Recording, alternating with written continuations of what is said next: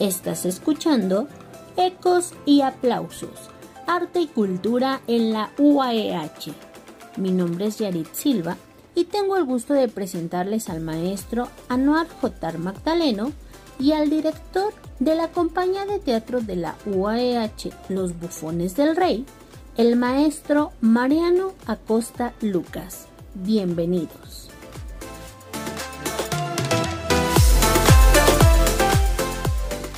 Y bien, amigas y amigos, con el gusto siempre de saludarles, deseando que estén bien y agradeciéndoles el que nos acompañe una vez más a este espacio en el que tenemos la gran oportunidad, la grata oportunidad también de platicar con los hacedores del arte y la cultura a través de la responsabilidad que como integrantes de los diversos grupos, compañías y artistas de la Universidad Autónoma del Estado de Hidalgo tienen al ser parte de los 34 grupos y solistas representativos que integran el elenco de la Dirección de Promoción Cultural. El día de hoy tengo el gusto de saludar a un gran amigo, un gran compañero, gente de teatro, a quien le agradezco que nos haya permitido distraer sus actividades a efecto de poder platicar con él y conocer un poco más sobre su vida, su vida artística, su trayectoria profesional en el ámbito del arte escénico. Me refiero a Mariano Acosta Lucas. Mi querido maestro Mariano, ¿cómo estás? Qué, gusto saludarte. Gracias por estar con nosotros en esta ocasión. Anuar, muchas gracias. Muy buenas tardes a todos. Eh, pues nada, aquí, listo. Perfecto. Si tú me lo permites, me gustaría compartir brevemente algunos aspectos de tu trayectoria profesional y artística a efecto de que nuestra audiencia tenga oportunidad de ahondar un poco más precisamente en el pasado y en el presente del maestro Mariano Acosta, Acosta Lucas. Eh, el maestro Mariano Acosta Lucas es egresado del Centro Universitario de Teatro de la Universidad Nacional Autónoma de México. Su formación la completa al lado de maestros como Luis de Tavira, Héctor Mendoza, Daniel Veronense, Nozomi Satoni, Ana Francis Moore, Cecilia Cosot, Sotres, Marisol Gacé, Lola Lince, entre muchos otros no menos importantes. El maestro Mariano Costa Lucas ha trabajado en más de 40 puestas en escena, entre las que podemos recordar Clown Quijote de la Mancha de Jiménez Calante, bajo la dirección de Alejandro Aislán, Revolución TV de Enrique Olmos, dirección de Ricardo Ramírez Carnero, Los Pasos de Lope de Rueda, dirección de Guillermo Cueva Ramírez, Sordina para Magritte, dramaturgia y dirección de Darío Pantaleón, entre otras. Ha dirigido más de 20 puestas en escena con la compañía Las Hijas de Antígona, únicamente hasta el momento seis puestas en escena.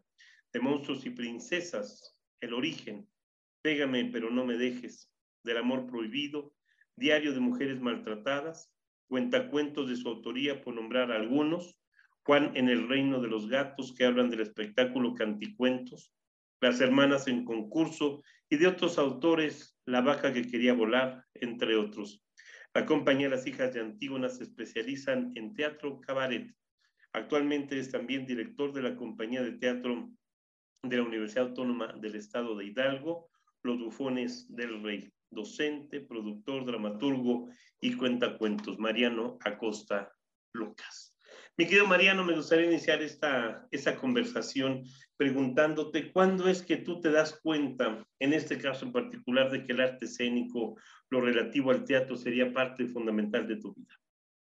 Bueno, yo empecé a los nueve años, ya andaba yo ahí brincando en las tablas. Mi primer acercamiento fue al Instituto Nacional de Bellas Artes y recuerdo que mi primer, mi primer este, sesión nunca llegó el maestro Así que me invitaron, me invitaron a un taller que se estaba dando con un chavo que venía a hablar sobre el método de Stanislavski, Adrián Méndez.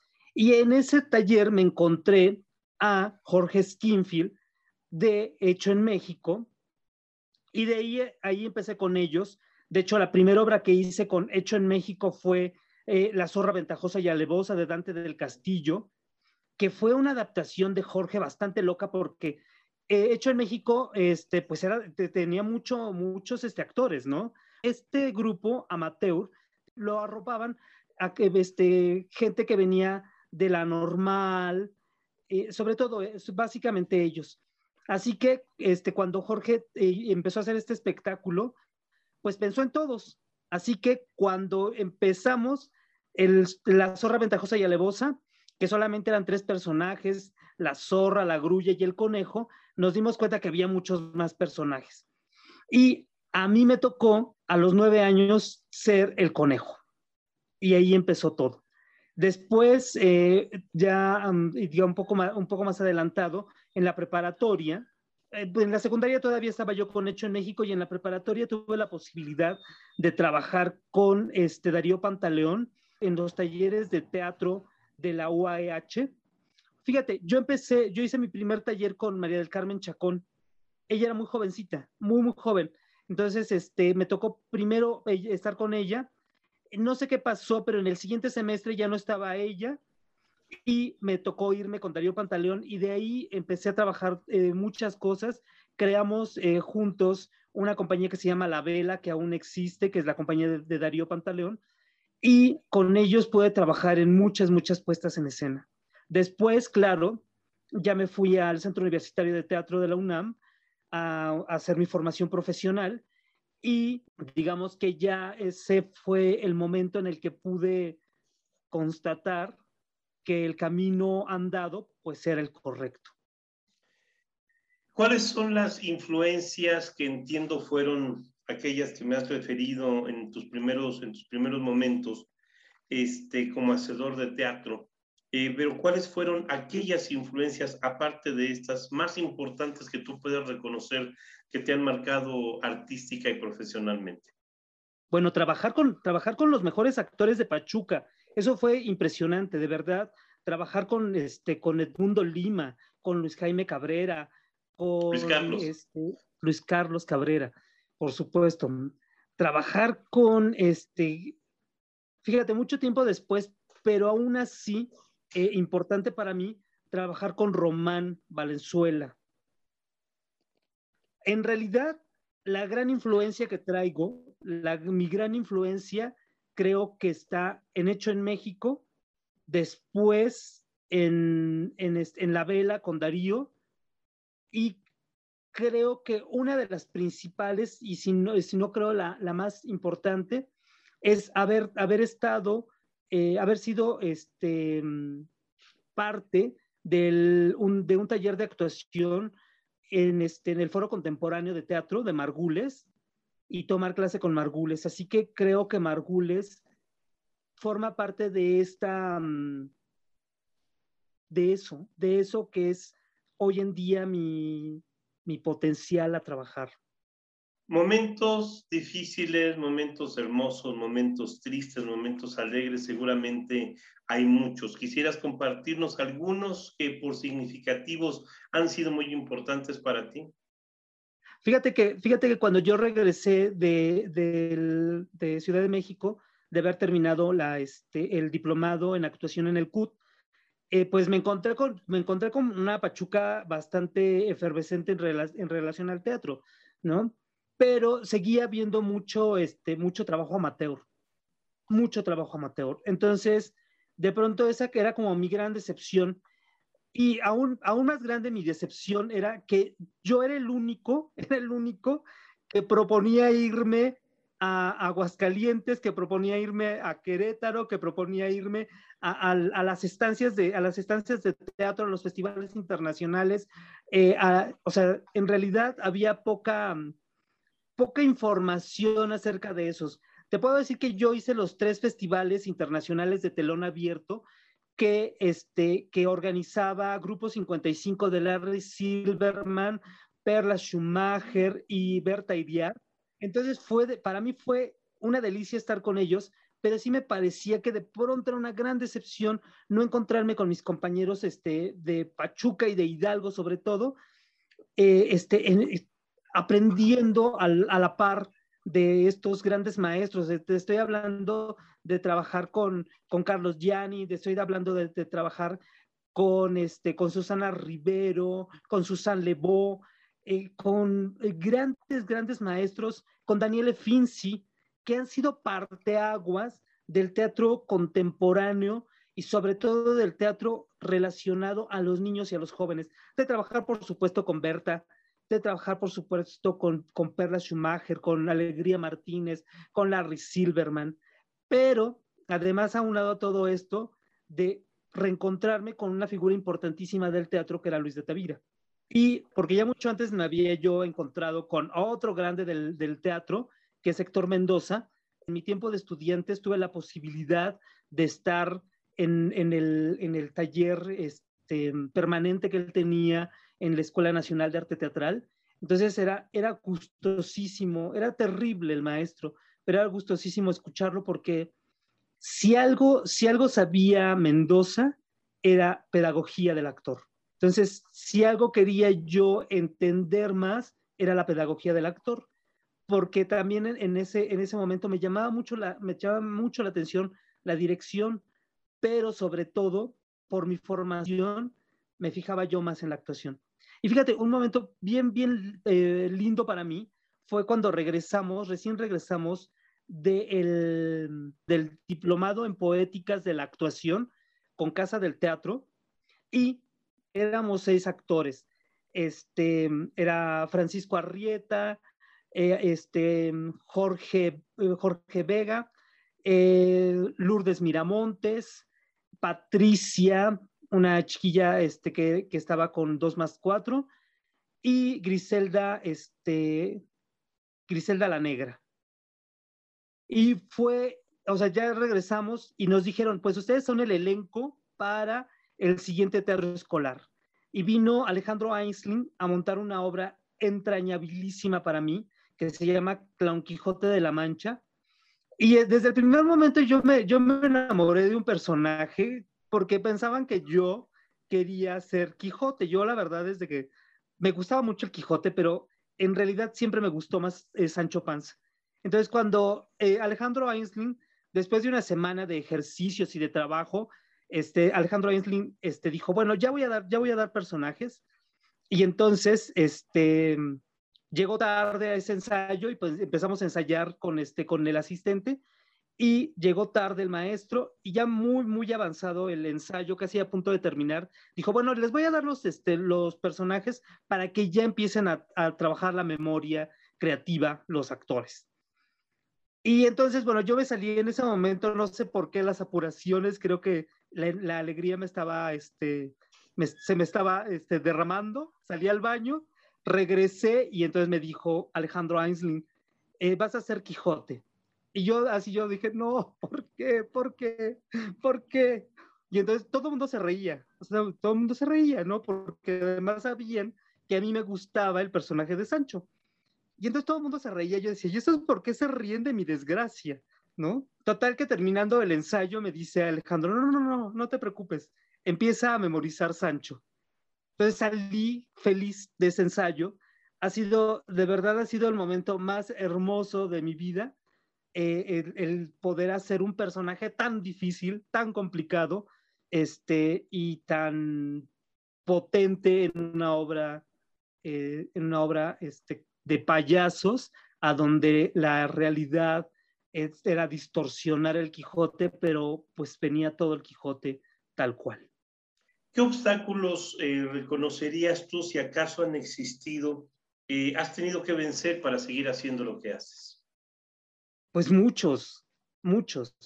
Fíjate que de pronto eh, no, me, no, me, gusta hablar de obstáculos porque, em, porque yo soy de los primeros que digo que los obstáculos se los pone uno y no te los ponen en la vida. Porque los que te ponen en la vida o, los, este, los esquivas, pero son más grandes los que uno se pone.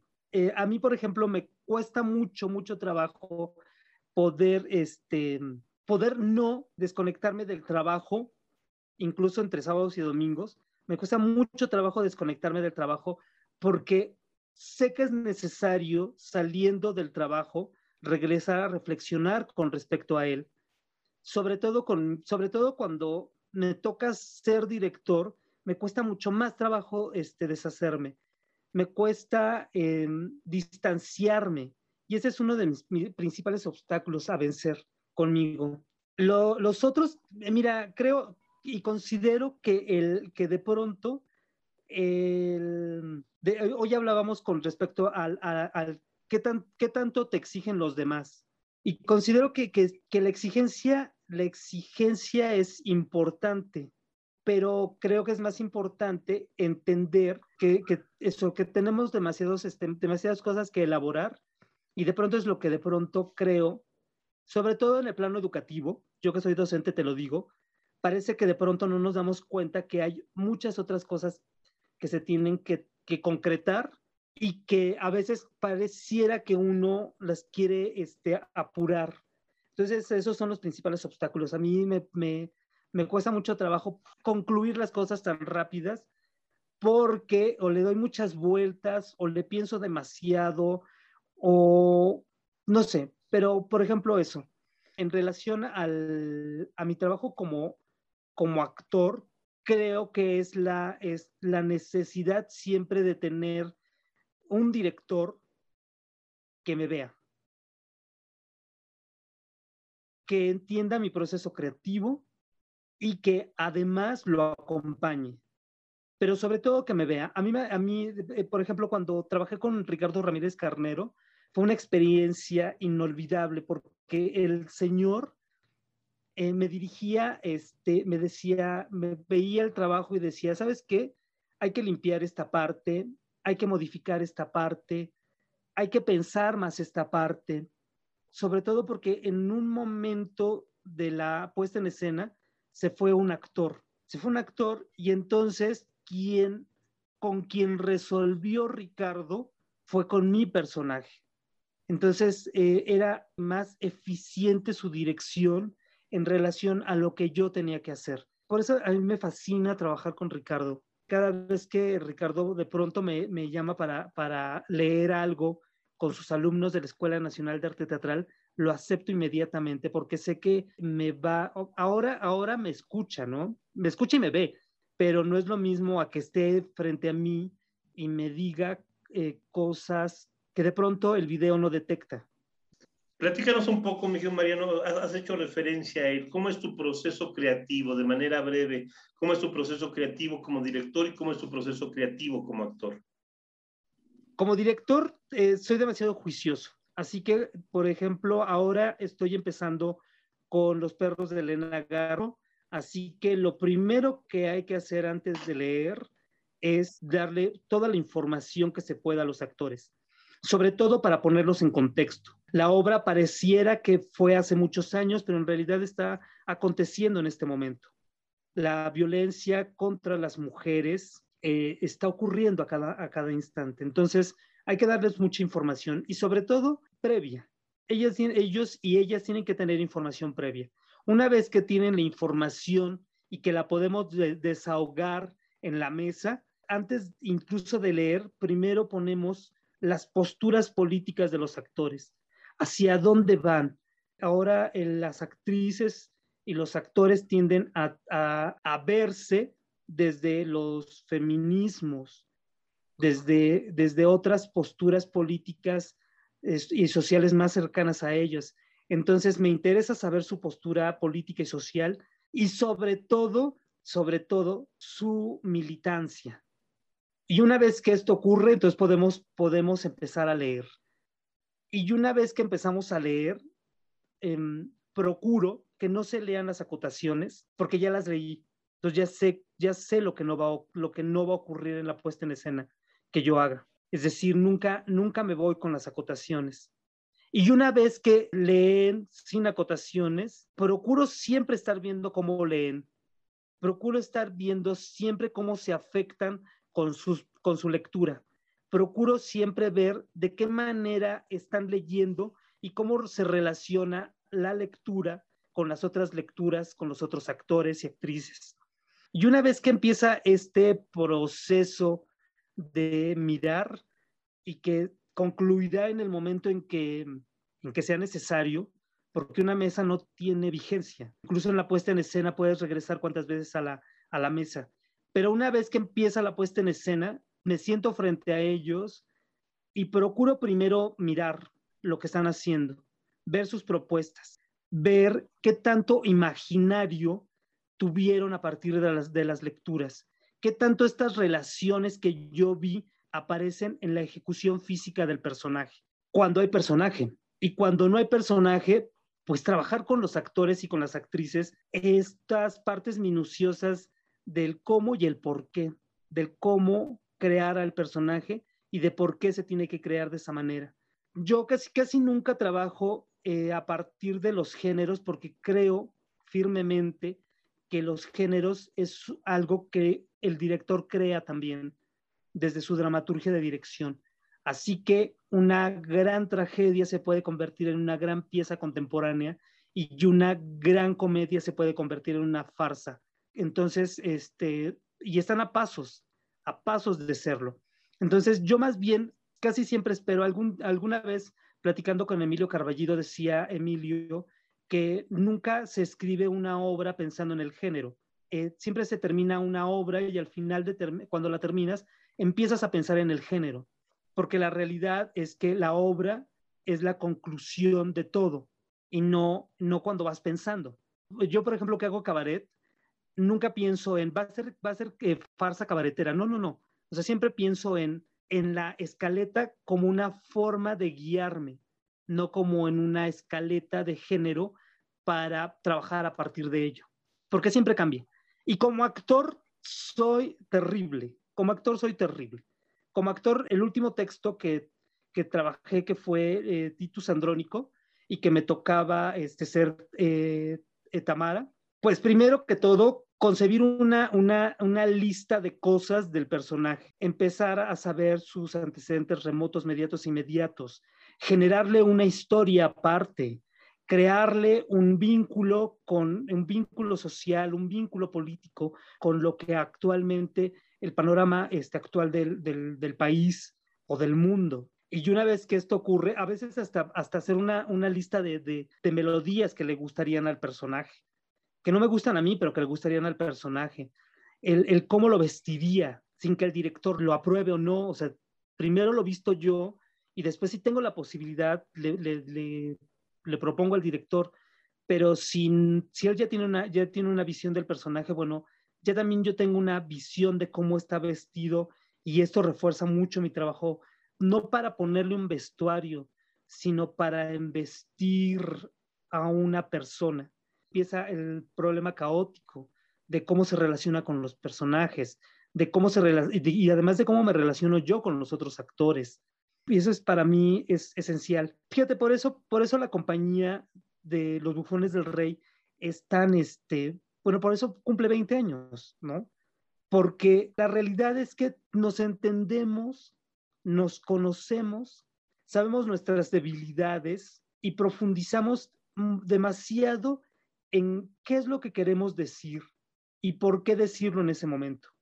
¿Qué significa para ti el ser el director precisamente de la compañía Los Bufones del Rey? ¿Qué nos puedes decir de ello? Tenemos cinco minutos y dos preguntas por hacerte, mi querido Mariano. Pues, para, mí es importantísimo. Fíjate, yo empecé como actor, en algún momento fui, fui director, en algún momento fui coordinador del área de teatro, pero considero que a mí lo más, a mí lo que me apasiona, además de la actuación, es la dirección. Y dirigir a mis compañeros que los conozco tan bien, a los que les puedo confiar algunas cosas, para mí eso es importantísimo. Eh, si te preguntaran qué piensas de ti mismo como persona y como artista, ¿qué responderías? Híjole, pienso que soy una persona eh, bastante... No, no, no, no, soy, eh, no soy conflictivo. Creo que soy demasiado... Eh, algún día me dijeron que era, era una maraña de conflicto, ¿no? Y creo que sí, me gusta conflictuarme la vida y de pronto eso de, de resolver, de resolver es para mí es importantísimo resolverlo a partir de, algo, de algo que, ya se pensó demasiado y no de la inmediatez. Creo que por eso me cuesta de pronto mucho trabajo decir o decidir en relación a los montajes, porque, porque sí pienso, son, cuatro, son, son dos actrices y dos actores, entonces le tengo que pensar mucho, mucho. ¿Qué quiero que haga Carmen? ¿Qué quiero que haga Meléndez? ¿Qué quiero que haga Campos? ¿qué quiero que haga Carla? Y eso, eso a mí me pone a trabajar demasiado. Mi querido Mariano, preguntarte qué significa para ti ser parte de los creadores artísticos de la Universidad Autónoma del Estado de Hidalgo. Pues importantísimo. Es muy importante y sobre todo en este momento, en este momento tan histórico para la humanidad. O sea, llevamos, ya casi vamos a tener dos años en una pandemia ya casi vamos a tener dos años en los que nos estamos comunicando este, con, con nuestro público de manera virtual. Ahora es mucho más importante. Hoy, hoy en día es mucho más importante ser un, un artista universitario, porque nuestra, nuestro público, nosotros tenemos la ventaja, una ventaja en relación al teatro independiente. El teatro independiente tiene que formar públicos. Nosotros tenemos que hacer espectáculos focalizados para nuestro público, es decir, para jóvenes audiencias, sin olvidar que también tenemos que proyectarnos hacia afuera. Pero básicamente este trabajo tiene que estar proyectado para jóvenes. Y hablar, hablar, eh, hacer espectáculos para jóvenes, hablarle a, los jóvenes es em, muy difícil, pero es muy importante en este momento porque somos la única eh, el, único referente cultural que ellos van a tener en su formación, porque gracias a que existen materias este, artísticas, gracias a que existen materias artísticas, ellos se acercan a los productos que nosotros les ofrecemos.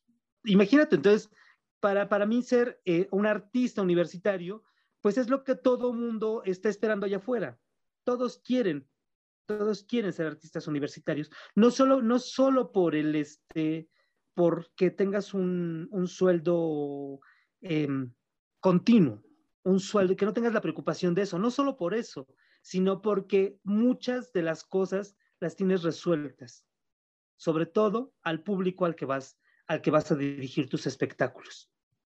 Finalmente, Miguel Mariano, ¿cómo quieres ser recordado? Pues mira, como, como, terco, como, como una persona em, que está siempre, es siempre necia de, profesionalizar, de profesionalizar el teatro, de que el teatro se convierta, además de todo, en, de una profesión, se convierta en un asunto profesional, en un asunto hecho por profesionales. No sabes cuando, cuando yo regresé del CUT, eh, creo que, era, que eso creo que era mi gran este, ilusión. Cuando empezó la carrera en el, en el Instituto de Artes, recuerdo que cuando hicimos el último módulo en San Cayetano, que tuve la oportunidad que me dirigiera este Rogelio Luébano. Rogelio Luébano me dijo cuando, cuando ya nos despedimos de San Cayetano, dijo, nos vemos en Pachuca, vamos para el Instituto de Artes. Y entonces mí me dio, me abrió la posibilidad porque además que vinieran mis grandes maestros eh, del pensamiento filosófico y poético que me han formado, porque tiene una, una gran este, poética de, de, Luis de Tavira, tiene una gran poética de Margules, tiene una gran poética de Mendoza, pero, pero el que venga un maestro y el que profesionalice tu profesión, eso es lo más importante. Y entonces ese es el gran sueño, que sea al gran necio que quiere que siga profesionalizándose el teatro y que los espectáculos sean eso, espectáculos profesionales. Pues te agradezco mucho, mi querido Mariano, esa oportunidad de platicar contigo, de conocerte un poco más. Así entiendo que lo ha hecho también nuestra gran audiencia. Agradecerte el tiempo, el espacio y pues encontrarnos muy pronto, tan pronto sea posible y saludarnos personalmente. Muchísimas gracias. No, muchas gracias a ti, este Anuar, muchas gracias a la licenciada Yarit por haberme este, invitado a esta entrevista. No me queda más que eh, decirles gracias y esperar que pronto regresemos a los escenarios teatrales, porque aunque no lo parezca y aunque ahorita no lo sea, el teatro sigue vivo y seguirá vivo mientras el público siga asistiendo a las salas. Muchísimas gracias, maestro Mariano Acosta Lucas, director de la Compañía de Teatro de la Universidad Autónoma del Estado de Hidalgo, Los Bufones del Rey. Hasta muy pronto, gran abrazo. Gracias, hasta luego, Anuar. y por supuesto, a ustedes, amigas y amigos, agradecerles su tiempo, su atención, su compañía, invitarles a que nos convoque la próxima tercera llamada. Hasta la próxima.